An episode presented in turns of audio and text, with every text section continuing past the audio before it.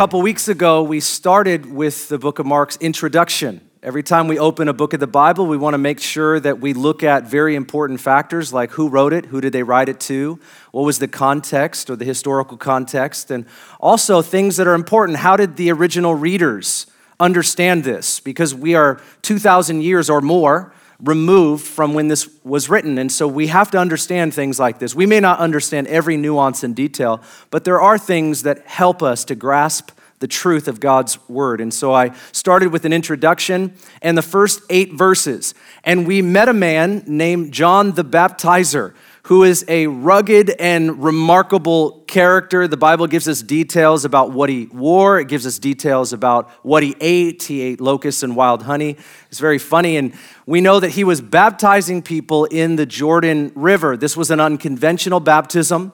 It says thousands of people were coming out to see this remarkable sight of this man preaching with no amplification, doing an unconventional baptism in the Jordan River. This was not normal. This was outside of the box in every way. And we have Jewish people that were coming, and we have Gentiles that were coming as well. We can imagine the religious leaders and rulers were on the bank of the Jordan River, wondering if this was a rebellion of some kind.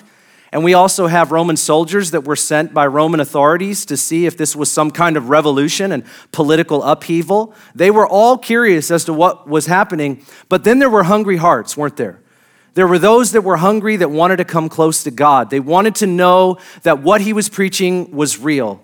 They, wa- they wanted to have a relationship with God. God's people were longing for years and years for him to be made known to them in a very real way.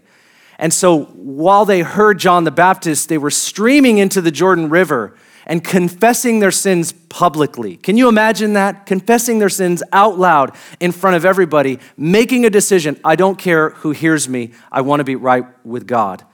And as they were doing that, John was baptizing them one after another. And this was a marvelous sight. You could say that there was a, there was a great revival happening in Israel at this time. That would be a way of saying it. There was a great awakening that was transpiring. And just picture how the scene would be electric with anticipation. Who wouldn't be feeling something? You know, everybody in the audience, whether they were in the waters or, or like this on the shore, there was a sense in which something great was happening. Something powerful, something otherly, otherworldly so to speak. We, we, you couldn't quite grasp it, you wouldn't be able to articulate it. Here you have this man baptizing, and they're wondering what is coming next. And what I love about the five verses, that's right, five verses that we're studying today, is we have a revelation of the ministry of Jesus. We looked at John the Baptist, who was to prepare the way for the coming Messiah. And now we read about Jesus coming forward here in these five verses. And this is where we start in verse 9. It says this In those days, Jesus came from Nazareth in Galilee, and he was baptized by John in the Jordan. Immediately coming up out of the water, he saw the heavens opening. And that's what we're calling this message today the heavens opened. He saw the heavens opening and the Spirit like a dove descending upon him. And a voice came out of the heavens You are my beloved Son. In you I am well pleased. Immediately, the Spirit impelled him or compelled him to go into the wilderness. And he was in the wilderness 40 days, being tempted by Satan, and he was with the wild beasts, and the angels were ministering to him. Now, this is a summary of all that happened. I love how Mark can summarize what others will take a chapter to detail. He'll take five verses to summarize three very significant events. We can read about them in the book of Luke and the book of Matthew. In the book of John, it only talks about Jesus' baptism as John the Baptist reflects on it, which I'll bring up today. But it's important for us to know that the baptism of Jesus, at least, is in all three of the other gospel accounts. And it will fill in detail for us, and I'll try to bring out what I think is important during our study uh, today, but let's focus on these three events as we're looking at this and walk through it together. The first one is that Jesus was baptized. We know, and I've already said, thousands of people were coming to be baptized by John the Baptist, and this was a form of repentance. We know they were being baptized, it says, for the forgiveness of their sins. Later on, we would understand water baptism in even greater detail, but it says specifically for the forgiveness of their sins. It was a sort of cleansing, and they knew this. It was to prepare them for the Messiah, for which they all were waiting and wondering when he would show up. So, why was Jesus baptized? That is the question we have to answer. Because Jesus did not need repentance, Jesus did not sin. So, if Jesus was sinless, which we believe, and he was in no need of repentance, why would he be baptized? Well, we first must say that this was no ordinary baptism because this was no ordinary man. This was not just a regular person here that was in the waters. When we look at Matthew's account, we see something very interesting. I think it's chapter 3 and verse 15. John the Baptist, when Jesus comes into the waters, John refuses to baptize Jesus. And he specifically says, I should be baptized by you. He was hesitant. I do not want to do this. Remember something very important though. John was Jesus' natural cousin.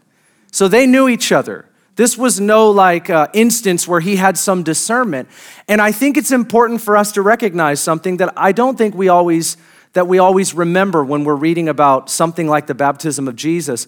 And that is that John the Baptist did not know that Jesus was the Messiah of God until he came up out of the water and the Spirit of God came upon him. So when when John was hesitant to baptize Jesus, it was not because he knew he was the Messiah. And I want to bring that up and, and hopefully help us understand this a little bit because sometimes people will take these accounts, blend them together, and see them as a contradiction. But when you begin to walk through them, you, you realize there's no contradiction here at all. There is an answer for this. But let me read to you in John chapter 1 and verse 29. This is the recalling of John the Baptist of the baptism of Jesus. And here's what it says The next day, he, which is John the Baptist, saw Jesus coming out to him, and he said, Behold, the Lamb of God who takes away the sin of the world. This is he on behalf of whom I said, After me comes a man who has higher rank than I, for he existed before me. I did not recognize him. This is John speaking. I did not recognize him as, as who he was, but so that he might be manifested to Israel, I came baptizing in water, John testified, saying, I have seen the Spirit descending as a dove out of heaven, and the Spirit remained upon Jesus. I did not recognize him, but he who sent me to baptize in water said to me, He upon whom you see the Spirit descending and remaining upon him, this is the one who baptizes in the Holy Spirit. And John says, I myself have seen and have testified that this is the Son of God. Now, think through this really, really quickly with me. John is now recalling after Jesus' baptism in John chapter 1 that he did not recognize Jesus when he came into the waters. He's his natural cousin. He didn't recognize him as the Messiah, did not know that's who he was. It wasn't until the Holy Spirit came upon him. Why is that important? Well, I'm going to tell you why. Look here in Matthew chapter 3 and verse 13. This is the other account in Matthew's gospel. Then Jesus arrived from Galilee at the Jordan, coming to John to be baptized by him. But John tried to prevent him. And this is what John said to Jesus. They're standing in the waters. Picture them. He said, I have need to be baptized by you, and do you come to me? But Jesus answered him and said, This, permitted at this time, for in this way it is fitting for us to fulfill all righteousness. This is a very important statement. Now, I want to bring this up because John was Jesus' cousin, as I've said, but it was clear from natural knowledge, and, and think about this. They didn't grow up exactly in the same place, but they grew up together in a way. They would interact, they had transaction, so they knew each other growing up. And this suggests, and I think it's a very powerful notion for us to consider, that John knew Jesus by the flesh, and what he knew by the flesh was enough for him to resist wanting to baptize him. And this means that the sinless life of Jesus, although people did not know he was the Messiah, they knew there was something special about him that was otherly and that was different. John, by the flesh, knew that there was something special about Jesus, but he didn't know he was the Messiah until the Holy Spirit came upon him. And that's significant when you consider that Jesus, as a man, he is more than a man, but even as a man, that those that were around him watching the life that he lived knew that he was more than just a man. So much so that John the Baptist would resist. I am not supposed to be baptizing you, you're better than me. Think about that for a moment. That's very powerful. But Jesus responds to him and he says, John, permitted at this time, for in this way, doing this is fitting for us, and we must do it to fulfill all righteousness. Well, let me take you through a few other passages that will help make sense. 1 Peter 2:24. It says that Jesus came to bear our sins in the body. I want to tell you today that started before the cross. When Jesus was standing in these baptism waters, it was a commitment to the payment that was forthcoming that we read about on the cross. So many times we focus on the cross and the resurrection, and we must. But that was the conclusion of Jesus' mission. But it started far before that when Jesus was standing in the baptism waters and he was saying, We must do this to fulfill all righteousness. He was saying something very powerful that accompanies what he was doing at the cross. Look at 2 Corinthians 5:21. It says, God made him who had no sin to be sin for us, so that in him we might become the righteousness of God. Come on, if you're not smiling today, you should.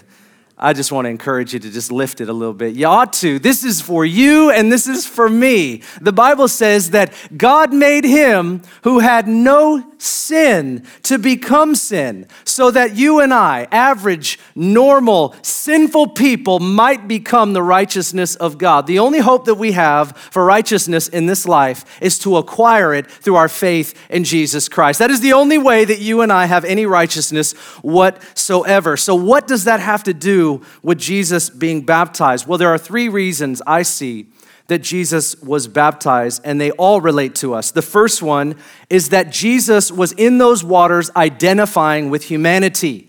Jesus was not baptized for himself, he was baptized for us. He was standing in the waters on behalf of humanity, just like when he was on the cross. He was dying for every person on the planet. He was taking on our sins. He did not need to repent, he did not need the forgiveness of sins. He was standing in the water and he allowed a man, he allowed his cousin to baptize him. And he did that for you and for me. Jesus was committing himself also to us. Baptism represents death and life.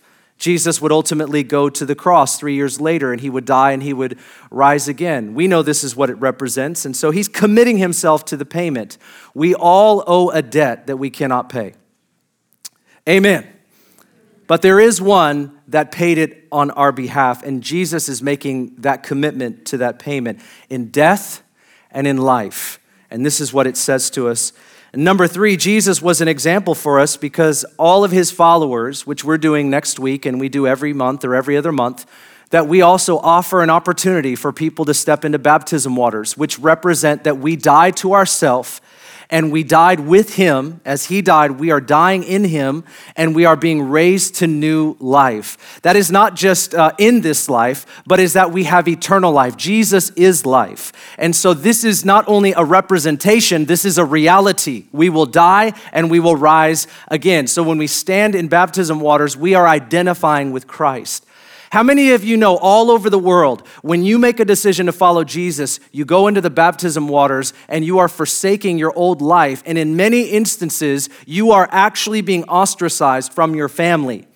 You are being cut off from that which you knew, that which your family's committed to, false gods, other religions. You're making a decision to fully identify with Jesus Christ when you go into the baptism waters. Friends, this helps us to understand that baptism is no mere ritual. Baptism is powerful before all principalities and powers and before all people. It is an identification with Christ. And when Jesus stood in the waters, he was identifying with us. And now when we stand in the waters, we are identifying with him. Aren't you grateful that Jesus humbled himself in such a way as a perfect example for you and for me? Isn't this a beautiful picture of our Savior willing to go at every detail for you and I? This is incredible.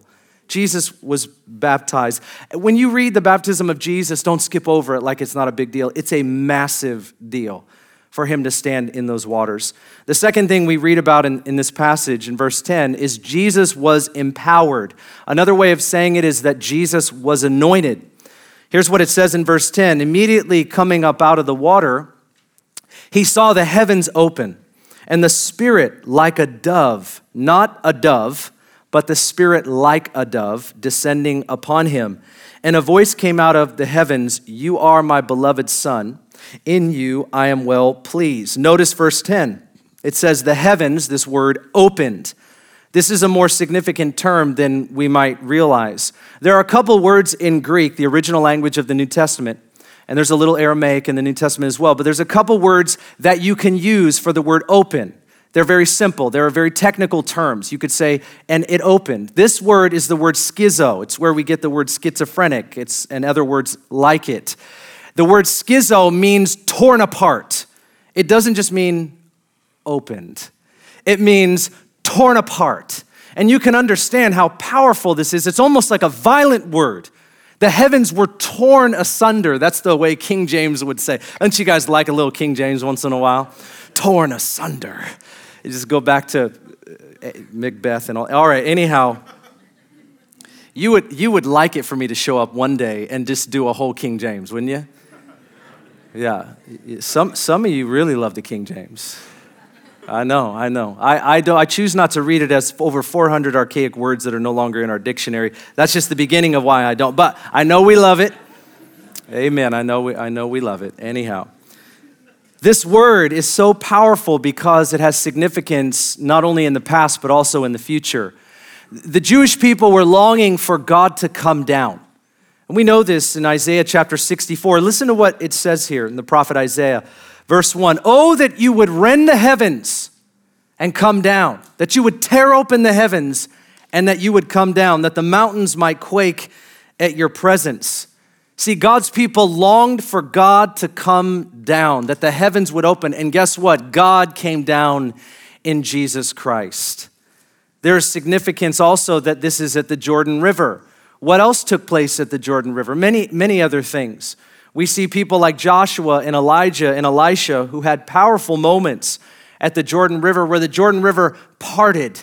The Jordan River was torn open so that people could walk across on dry ground. Many other things in Scripture were torn open as to help us understand this word a little bit more. In Matthew 27 51, it says that Jesus breathed his last, and after he did, there was a shaking that happened on the earth. And guess what was torn from top to bottom? It says that the veil, the veil was that, that, that thick veil between the Holy of Holies and the holy place in the temple. Nobody could go into the Holy of Holies unless they were a priest once a year under great fear that they might die and do it the wrong way. Only once a year could it even happen, and there's this thick veil that separates, really separates people from the manifest presence of the Lord. And it says the veil was rent, it was ripped, it was schizo, it was torn apart from top to bottom. Friends, I'm just trying to point out something here that at Jesus' baptism, it says the heavens were torn apart and God never zipped them back up. You understand what I'm saying? The heavens were torn open and God isn't stitching it back together. There was something powerful that happened that day that we continue to read about as Jesus accomplishes the mission for which he was sent we see that the heavens were open and the Spirit came upon him and it remained on him. Jesus was empowered. Before this moment, Jesus never did a miracle. Before this, Jesus never preached the kingdom. Before this, Jesus never healed the sick. He never raised the dead. He didn't do any of those things. But after this, and after his anointing, after his empowerment, he was sent on mission to accomplish everything that he was sent to do. And it says this in Luke chapter 4 and verse 17. It tells us what he was here to do. The Spirit of the Lord is upon me. You remember when Jesus comes out of the wilderness, he comes into the synagogue. As they're gathered together, the attendant hands him the scroll. He finds where it says this in Isaiah, and he reads this out loud The Spirit of the Lord is upon me. Well, that happened in the baptism. That's what he's talking about. That was fulfilled. That happened. The Spirit of the Lord came upon Jesus, and he has anointed me to preach the gospel to the poor. He has sent me to proclaim release to the captives, recovery of sight to the blind, to set free those who are oppressed, to proclaim the favorable year of the Lord. And he closed the book and he gave it back to the attendant. I, I don't know how this happened, but I can imagine he just sort of rolls it up and he just passes it over casually. And he says this Today, this scripture has been fulfilled in your hearing. Jesus was anointed and then he began his ministry going into the wilderness after this, which we'll talk about in a second. I, I want to bring up a point though, and I think this is really important for, for two different reasons and probably more. We know that when we focus on the anointing and the empowerment of Jesus, we're a Pentecostal church, and, and some would call it charismatic. And what, what that means to me is not what some people think. Um, I, I used to avoid the word because I didn't know what everybody meant when you said it. But now I don't avoid the word anymore because I, I want people to be sure of what kind of a church we are, not as a badge of honor, but as a point of distinction, so that we understand we believe in the gifts of the Spirit. We believe in the fullness of the Spirit. We believe that as Jesus was anointed with power, that the Holy Spirit anoints us to continue the mission and the ministry that Jesus began. That as we look at the book of Acts, we, we don't just see Jesus, we see mere men, men and women anointed, empowered by the Spirit to do what Jesus did. For, G, for the name of Jesus, for the glory of Christ, this is what it's about. We, we need the Holy Spirit today, and we, we believe that as a church. But I think sometimes in our pursuing of the power of the Spirit or the ministry of Christ, we can minimize Jesus. And I often get a little concerned about that when I hear people make comments because you cannot minimize Christ. We are a people that must uphold the supremacy of Jesus. Yes, we believe that God wants to empower us. Yes, we believe in the gifts of the Spirit. Yes, we believe that God wants to heal and God wants to deliver. And, and of course, He wants to save. That is the ministry of Christ. And He wants to use His body to do that. But, friends, we cannot pursue that and minimize Christ. We pursue that in the name of Jesus, but we are not Jesus. We are the body of Christ. He is the head and we are the body. And occasionally I'll, I'll hear well meaning people make comments that make me cringe. Can I be honest with you today? I don't cringe all the time, but I cringe sometimes. If you look over and you see me cringe, there's a reason. Or it might be cold in the building too. That does happen here occasionally. A coat is nice today. Kid just blows in. I don't know how it happens, but I hear people say things like Jesus laid aside his divinity. I want you to listen to that. Jesus laid aside his deity. If you ever hear somebody say that, look at them and give them that strange, you know, theological look. That is such an inaccurate statement. Pastor Ben, you're being picky. If we're to be picky, let's be picky about Jesus. Okay, there's some things we need to be picky about. You might differ with me about a lot of things. That's fine. You be picky, I'll be picky. But let's not differ about our Savior. Let's not differ about God the Son. Let's not differ about Jesus Christ, who He is, what He did, and His supremacy being upheld by the church of Jesus Christ. Let's not differ. So when anybody says that He laid aside His divinity and His deity, prove that in the Bible. He never laid aside his deity. And when I hear people say that, I go, oh my gosh, you well meaning, hopefully you're well meaning, you well meaning, misguided person. because this is something holy to us as Christians, as followers of Christ.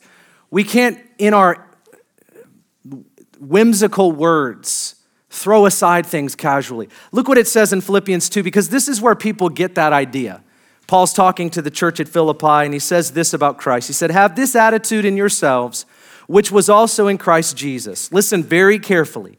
Who, although he existed in the form of God, Okay, if you're not sure about the Trinity, Father, Son, Holy Spirit, three and one, one and three, Jesus is God the Son. If you're not sure about that, I don't know what you do with this verse or many like it. Although he existed in the form of God, he did not regard equality with God a thing to be grasped. But listen, but he emptied himself.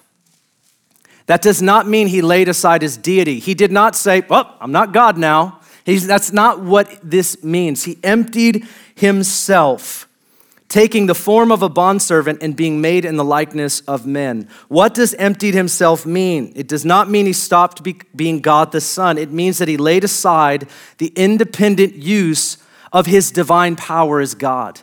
He laid aside his independent use of the divine power that he had. Jesus said to Pilate, you remember this comment that he makes? Pilate's asking him, Are you who people say you're saying you are? And Jesus at some point makes this comment to him I could call a thousand angels right now. I don't know what, I, I got this picture in my mind like Pilate's bones shook. Jesus said, I could call a, le- is there anybody in this room that can call a legion of angels? I hope you don't try because they ain't coming at your command.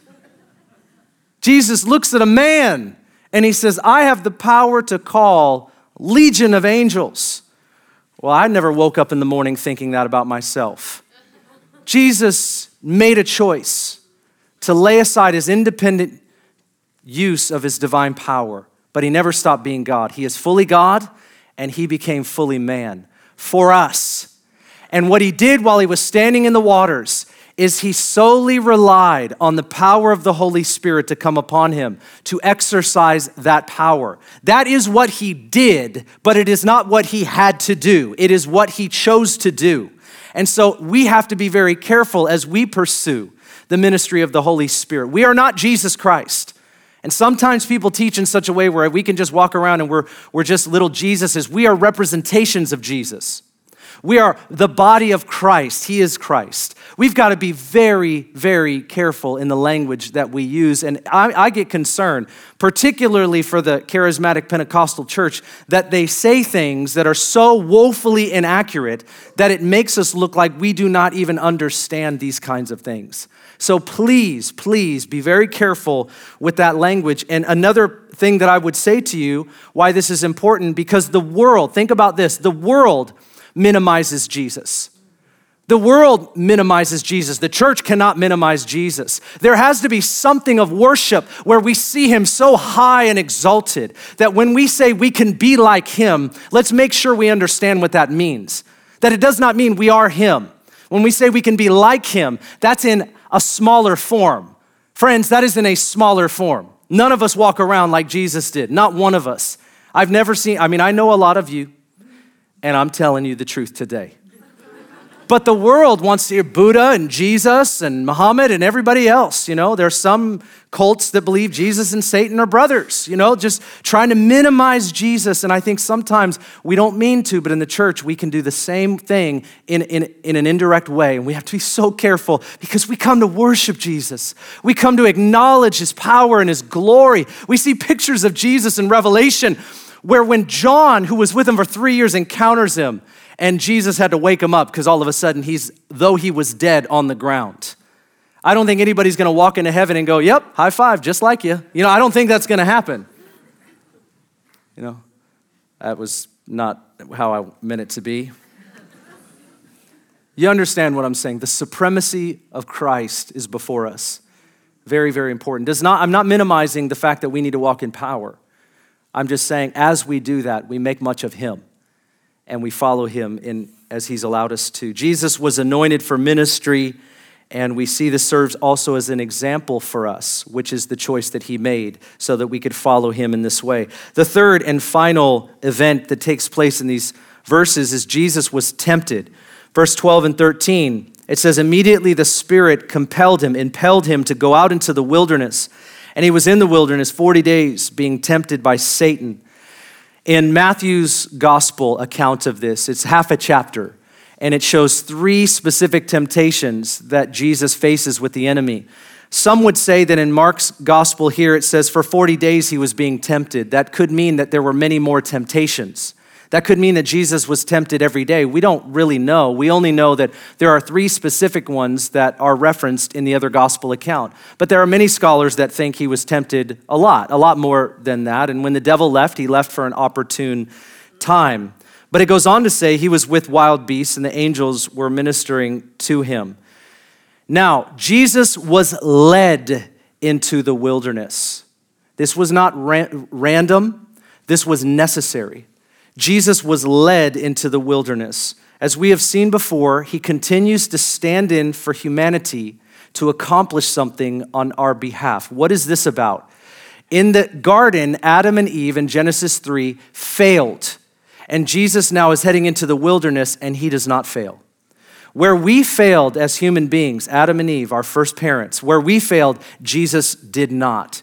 He goes into the wilderness, and I want to say the first thing that Jesus does when he has the power of the Spirit is confront the devil. What if God wants to give us power to overcome the sins in our life just as much he wants to give us power to do signs, wonders, and miracles?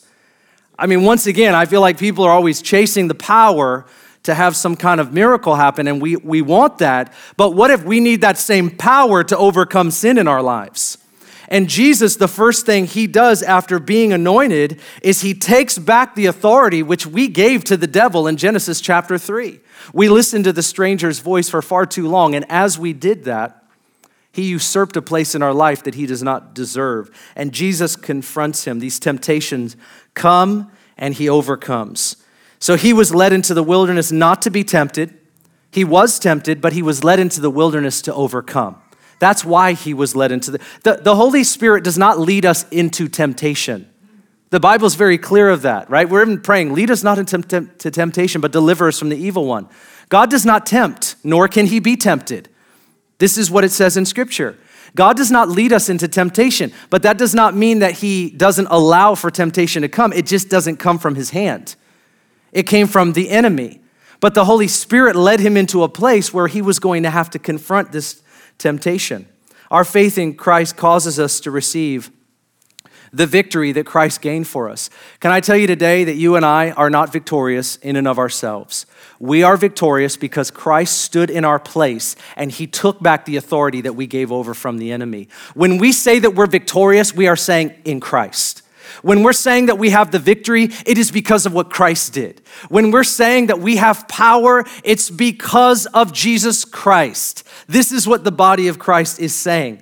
And we're thankful that Jesus was led into the wilderness for 40 days and he was tempted and he overcame each and every one of them. Well, I, I want to close today by just sharing with you three very quick, simple applicational points.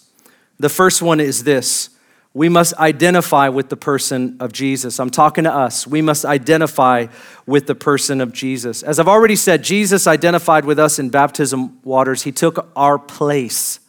Jesus stood there for us. I, I want to tell you today, He's already stood for us. The question is not, does Jesus love us? The question is not, is Jesus for us? The question is, will we stand for Jesus? The question is not about him. The question is now for us. It is for us to answer. He stood for us in those baptism waters. Now will we stand for him? Identifying with Christ means that we surrender our lives, and following Jesus means nothing less than that.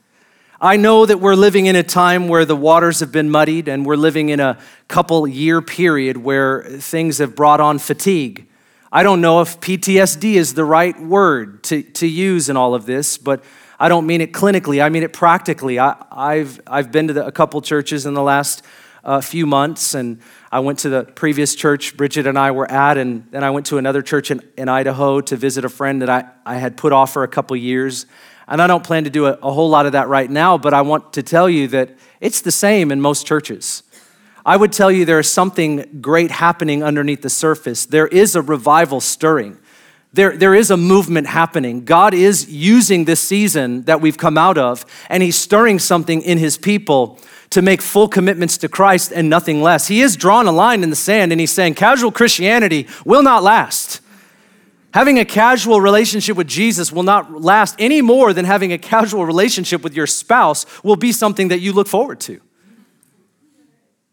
I mean, some of us know what it's like to not want to go home.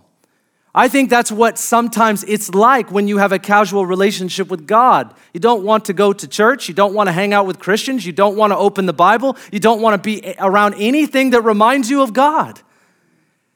And we can blame other people. We, we do that, and a lot of we're full of a generation that wants to blame the church and not look in the mirror. And I, I will tell you, the only freedom that comes is when we look in the mirror and we repent. We can't control the actions of other people, and God knows that. You know that. We know that. I can't change you, and you can't change me. I can't accommodate myself by controlling how you live your life. I've tried to do that with children, hasn't worked. I've tried to control their hearts and their minds. It has not worked. If you've got the formula for that, please do share. But what we can change is our own lives. And the Bible calls us to such a full surrender. And on the other end of that surrender, it tells us that this is the best life and the blessed life. It has nothing to do with material possessions, it has everything to do with relationship with Christ. It has to do with knowing Him and loving Him and being with Him and making much of Him and sharing about Him. And this is the life that is worth living. We are called to identify with Christ. When we read about the baptism of Jesus, and we read about his anointing and his empowerment, and we read about him overcoming the devil. Man, this should make our hands go up in worship. We are worshiping a Savior that did all on our behalf so that we could have the benefits. And there is everything to be excited about when we think about Christ. Why would we not identify with him in every way that we possibly can? This invitation is not some casual thing. It's the invitation of the ages to know God, that He came down, that the heavens were opened, and God came down in Jesus Christ saying, I love you, I love you, and He bids us to come. This is the invitation of Christ. I was thinking earlier, um, I apologize for random things coming to my mind. I don't know if it's a blessing or a burden to you, but for whatever reason, I was drawn to this idea in worship, and it was that I was looking at the ad in Costco. I, I, I should earn money for how often I bring up Costco. I, or Amazon or Chick fil A or whatever. I, I apologize if it's offensive. I, um, I just shop at Costco. It is what it is. So, but I was looking at the ad in Costco, just trying to check out the deals. I'm, we're all deal people, okay? And uh, if it's not on sale, I'm not buying kind of thing. And so I'm looking through that. And I don't know how many times I counted something that was sort of like an anti aging product. Now, I'm not here to tell you that I'm drawn to the one to regrow hair. I'm not trying to say that to you today. But I just, it was like one after another. It was like all the, you know, excuse me, women, but it was all the makeup products, you know, to, we want to cover up all the wrinkles. And you do you, you know, it's, it's no, no judgment. You do you. But but then it was like, let's regrow our hair and you know go back to our 20s or 30s, or for some of us teenage years. It was it was just time and time again. It was like one thing after another. It was like, I want to cover up the fact that I'm aging. I mean, and seriously, like knock yourself out if that's your thing. I'm not judging. I'm just, I, I, just kept, it was so strange. Like in one Costco ad, it was again and again and again. We're trying to cover up this aging thing that's going on. Paul would call it, we're decaying outwardly but inwardly, as Christians, we're being renewed day by day. And I was just sort of struck, and I was thinking about it in worship randomly, and I thought, isn't that what happens is we want to stop the fact that we are decay, we are dying outwardly. There is only one sure deal to not die. And it's not a product that you can buy it's an invitation that you can respond to. There, there's only one way to cheat death. It's already been cheated. You can't earn it and you don't deserve it. There's one way, and Costco doesn't have it. I'll tell you something today Costco doesn't have it, Jesus has it. And He offers it free, doesn't He? Oh, you're clapping at my random stuff. I love you. I love you. Thank you, Lord. Come on. There's only one way. And I, and I want to tell you today that what, if you don't know Jesus, and I, I know a lot of you in the room, but if you don't, we're, pastors are up here after the service. Come, and I, come on down and identify with Christ. Make the decision. Make the decision that I made and many of us made. I made it 22 years ago. And I wasn't playing games with God. I wanted everything that He had. I have not, I've never been a perfect person, but I follow a perfect one. And that's what following Jesus is, is all about. We identify with Christ. The second is we need to receive the power of Jesus. Jesus was anointed with power and he invites us to receive of the same Spirit.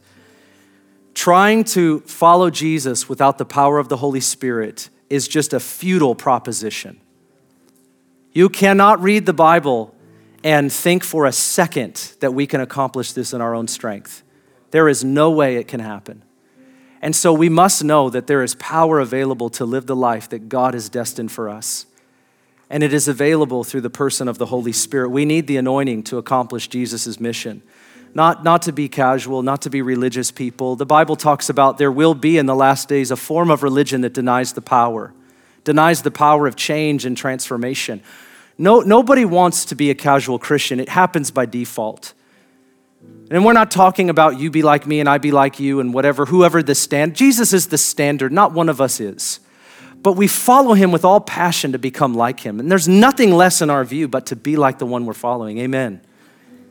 But there is power available. Leonard Ravenhill said in one of his books Everyone wants to be clothed with power, but nobody wants to be emptied of self.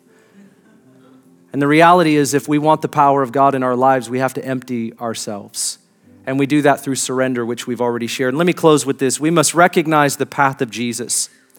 I, I just want to tell you today that when we look at Jesus overcoming the devil, it's amazing to me how he gets anointed with the Spirit, and the first thing he does is go into the wilderness.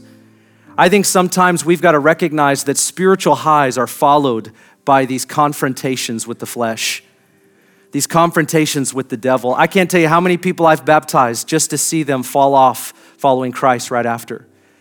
And we pray over them diligently. Lord, we pray that you would keep them, preserve them, but sometimes they're not prepared for what's about to happen. And I, I, want you to know that God is doing something great in our times when we talk about revival and we talk about awakening, I'm not talking about exciting meetings. I really believe that God is restoring marriages, God is restoring homes, God is raising up children to be a holy generation. They are being confronted with a holy God. There is something great happening today, but I would tell you we need to be on guard because we will move from a spiritual high to a spiritual low. And maybe you've encountered that. Maybe you're somebody that says, Pastor Ben, today I feel like I did all that, man. I surrendered to God, I followed Jesus, I gave him more and not less. I took steps like you're saying. I came down and I gave my life to him and I followed him. I got baptized, and all I got was trial after trial after trial. This just doesn't seem like what you're talking about, friend. It is. The reason that the devil wants to stop us, or the reason that our flesh wants to slow us down, is because there's something great on the other end. And the spiritual breakthrough is not always just about receiving the anointing, it's about receiving the anointing to confront the things of the past. And as we move through that, all that is available, which we didn't know about and didn't walk in, is now where we're living. And that's what God had for us. He wants us to go through these wildernesses. And I, am not suggesting that we can't do it with joy and with peace. We do it with Christ, we do it in Christ. He's already overcome on our behalf. But I, I want you to not be disillusioned when you face trials of many kinds. God does not overpromise and underdeliver. He gives us all that we need to face everything that happens. Sometimes in, in, our, in our, the Pentecostal church, at least, we think having authority over the enemy means that we don't have to face him. I've watched it. We just, oh, we take authority over the enemy, and then you go home. And then you're disillusioned. Like, what happened? Well, you start, you hit a bee's nest, is what you did. What happens when you punch a hornet's nest? Which I may or may not have done recently. What happens? You got to face what comes. But how do you face what comes? In Christ. How do you face in victory what comes next? You face it in the power of Christ. That's why we need the power of Christ. Don't you find it interesting? The first thing Jesus did was confront the temptation. It wasn't do the miracle, it was confront the temptation. That was the first breakthrough that he had. And I would tell you today that's what's happening. When David when David was anointed king and he faced Goliath, some of you know the story quite well there's this, these verses, these small verses in the Bible that tell us something about David. That before he stood before Goliath, it said that he was protecting his father's sheep, and there was a bear and there was a lion that he had to overcome. And he did this when no one was looking. Nobody knew. I mean, can you imagine even trying to go up against a bear? What a horrible proposition that is. I think not. I've been to the zoo. I think no. You know, not even the lazy ones, you know, not even the, you know, I'm not interested in playing with that guy. I don't want Aslan, I don't want any of them, you know, you know. I'm serious, this is real. It says David, David overcame the bear and he overcame the lion, but he was protecting his father's sheep. He didn't do it because he was trying to be a bold man. He was protecting his father's sheep. By the time he got up to Goliath, he had already done things in private that nobody knew about that when he stood, and he had to trust God for this, when he stood to face Goliath, he was standing on a confidence which he earned in the private place that nobody saw what David had already done. But David knew that God can help him do things that he would not be able to do unless God was with him. I, want to tell you today that public things are built on the foundation of private victories. And so God wants to give us victory in our private places. He wants to give us victory over our mouth. Come on, somebody, let's talk real. He wants to give us victory over our mind, over that mindset that's critical and judgmental and harsh and bitter. He wants to get the foulness out of our mouth. Friend, I want to tell you, we can't come into the prayer room going, Praise God, bless God, hallelujah, take authority over the enemy, and then have a foul mouth at home. I might just go sit down right now and we're going to leave, you know. we've got to get authority in these private places, and He's given it to us. We've got to take authority over these things in our life. Let's, let's not be duplicitous. Let's not be double minded. Let's not go down those roads. Let's be exactly who we are all the time. Let's take up the victories in our private places so that when we come to do the work of God or we come to minister in the name of Jesus, that we don't feel a sense of false guilt that does not need to be. We're not perfect, but I'm saying we're the same people in private that we are in public. We can overcome the enemy. The path of Christ, honestly, is a place of surrender, it's a place of empowerment, and let's overcome in the private places and in the public spaces. God helps us to do all of it today. Amen. Would you stand? Let's pray as we close. I took you a little bit over. You didn't know that until I told you, though, but all right, I won't be honest with you.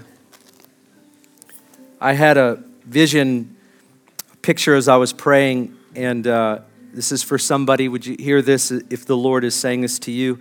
I had a picture of somebody uh, you had a you had a property and a house and a bunch of land and you had a neighbor to your right and to your left and this is this is a figurative it's a pr- prophetic word from the lord and i saw your neighbors take up your the fence posts and move them in about five or six feet and then they put them back in the ground and then you came and you looked at what your neighbor was doing in this vision and you thought okay, I've got 10 acres, it's not a big deal, and you didn't want to bother that person and confront them and none of that. But then as the week went by, I, had this fast forward picture in my mind where that kept happening. Where your neighbors took another 10 feet and another 20 feet. And before you know it, they took so much land that you only had this postage lot, which we mostly, all of us live on, most of us. You had this really small, you went from 10 acres to 6,000 square feet. And and, and spiritually, I believe this is what the Holy Spirit would say to you today that, that you've been minimized and you're living in far less than what you were given, and you've tolerated it for far too long. That God has called you to receive and to walk in more for His glory and for His name's sake. And it's time to speak up and reclaim what God has called you to live in. That might be ministry, that might be gifts, that might be family, that might be whatever, but God doesn't want us to tolerate. He wants us to push back and walk in what He says that we're called to walk in. And I want to tell you today prophetically push back, pray back, speak back. Don't let anyone or anything minimize what God has given to you that you might walk in it and the fullness thereof. And if that's you today, let me pray and just receive that from the Lord. We'll receive that from Him. Father, we thank you today for your word. And we pray in the name of Jesus that you would help us to walk in what you've given to us. That would glorify you. It's not for us, we know that. But when we walk in everything you gave to us, that you stood in the baptism waters for us so that we might be cleansed of sin as we put our faith in you. That you were anointed as an example that we too might be empowered by the Spirit and we can receive that overcoming power that we need. And you confronted the devil and you gained victory. You took back authority and you gave it to us so that we could continue your mission and ministry. And Lord, if we're living in less, I pray, God, that today you would help us to reclaim what you've given to us, that we would bring the fullness of glory through the fullness of our life to you and to you alone. So come now among us in your healing and your revealing power. Holy Spirit, speak life to us from the top of our head to the bottom of our feet. Speak life to us. Use us for your glory, we pray. In Jesus' mighty name. And God's people said, Amen. Thanks for listening. If you'd like more information about Northwest Church, go to our website, nwcfoursquare.org, or download our app in any of the app stores by searching Northwest Foursquare Church.